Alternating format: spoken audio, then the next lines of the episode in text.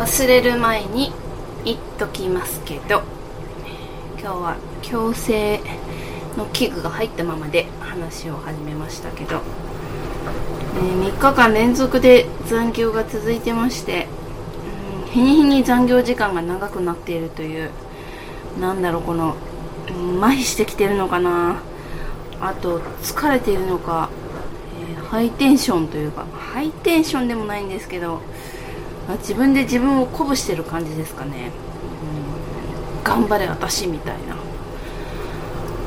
感じになってんのかなって 思ってますけど。どっと疲れが週末に来ないことを祈りつつ、えー、今週末の楽しみは私の好きなところへお泊まりっていうご褒美を目の前の人参みたいにして走っている馬車馬のように走っている、まあ、今の自分なんですけど。いや自分がやればいいことならばどんだけ頑張っても、まあ、その分成果が出るんですけど相手がいることって本当に難しくて思うようにいかないまあのが世の常ですよね。それは恋愛においても仕事においてもっていうことでしょうか。えー、朝からですね妖怪ボックス、えー、重要書類を捨てる、まあ、黒猫さんに持ってってもらうんですけど、えー、1箱いくらかな買う方はわからないな 今日調べてないので。ただ持ってって処理してもらうのに1箱2000いくらで処理してもらってて1ヶ月にうちの事務所だけで8000何がし、まあ、9000弱ですね。その廃棄量にかかってるんですけど今日その中に、まあ、なんて言っても私が一番捨てる量が多いんですけど、うん、書類を多く扱ってるので。でもできるだけ一枚一枚の時はもちろんシュレッダーを使ってますし、うんまあ、その妖怪ボックスには綺麗に A4 A42 列で入るようにいつも私が整理してるんですけどいつもね心ない人っていうか常識ない常識って言っていいのかな。とんでもないものを入れる人がいてですね。普通にメーカーの、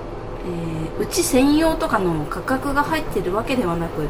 単純にどこにでも目にすることができるカタログをそこに捨てる人がいてですね。もう1回目とか2回目とか3回目とかじゃないんですよ。5回以上見てるしレシートとかを捨てる人もいるし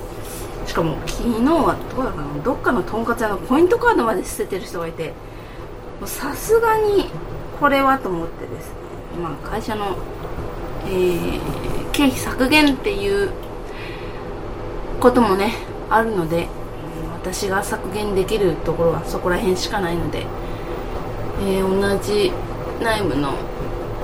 まあ、総務の子にですね相談したんですけどその子が発信するわけでもなく結局私がイライラした気持ちを押し殺して、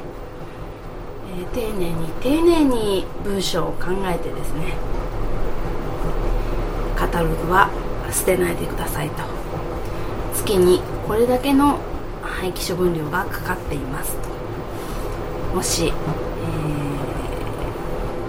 て方捨てるものがわからない人は私ともう一人の総務の人にお尋ねください。っていう、まあ、メールをね